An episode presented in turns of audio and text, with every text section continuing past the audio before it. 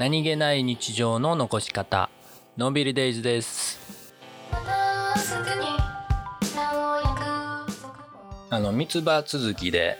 あれなんですけれどもえっとまあこれも家の中でね、えー、ずっと閉じこもってることが多いというご家庭がいっぱいあるんでその中であのある生け花のイケボイケボさん池の坊さんがですねあのお家でできる簡単生け花というシリーズのね動画をね投稿してたのを見つけたんです。まあお家の中にあるペットボトルとかねグラスとかねコップとかそういうもの使って簡単にね家で生け花できますよっていうような動画をいくつかアップしてるみたいなんです。親子とかでもね楽しいかなと思いますね。花をねお店でね買ったり通販で買ったりまあね簡単にできるんでそういうのを取り寄せたりなんか毎月送ってもらえるようなサービスもあるらしいですね。そういうのを使ってね、えー、届いた花をね自宅にあるようなもんで、えー、生け花してみたら楽しいかもしれないなと思います。ま、やり方とかも池池の坊さんの YouTube アカウントの方にアップされてたんでまあ見てみたらあの参考になると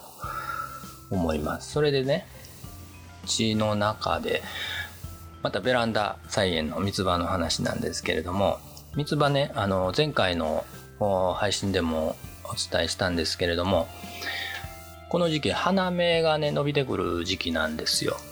うん。そのね花芽花芽伸ばしてたらあの三つ葉の食べる部分がねちょっと硬くなってきたりする弱ってきたりねするんでその花芽を摘んでね摘むといいですよという話を前回あの配信でしたんですけれどもその摘んだね三つ葉のお花芽、えー、そのままね捨てちゃうのもねなんかもったいないというか悲しいんでね。あこれあのちょっといけてみようかな。いけてみようっていうかちょっとガラスのコップにね水入れて、えー、刺してみようかなと。どうなのかちょっとわからなかったんですけれども生け花とかねやったことないんでね。なんかあるじゃないですか。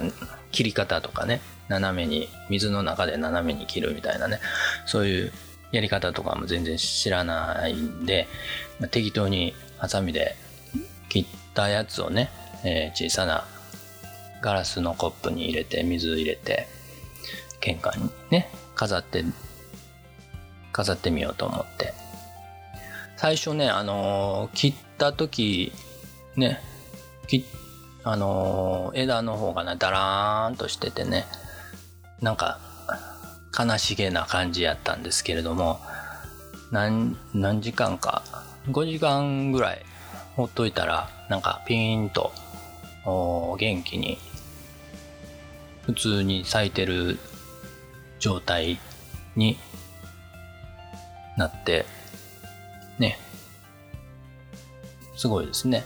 あの水につけてるだけなんですけれども元気になって、まあ、それも写真ノートの方に投稿してるんでまた見ていただきたいんですつぼみもね出かけてて、うん、もしかしたら花咲くところまで行くかちょっとわからないですけれどもね、ま、玄関で花咲かれてもねこれねあの三つ葉って結構あの強いんでえー、増えやすいんで、あんまりね、玄関で花咲かせるのはちょっと良くないかなと思うんで、そこまででストップしようかな。花咲くぐらい、直前ぐらいまでね、えー、行ったらストップしようかなとか思ってるんですけれども、まあ、家の中での、えー、一つの楽しみ方として皆さんもお試しいただけたらどうかなと思いましてご紹介しました。何気ない日常の残し方のんびりデイズでした。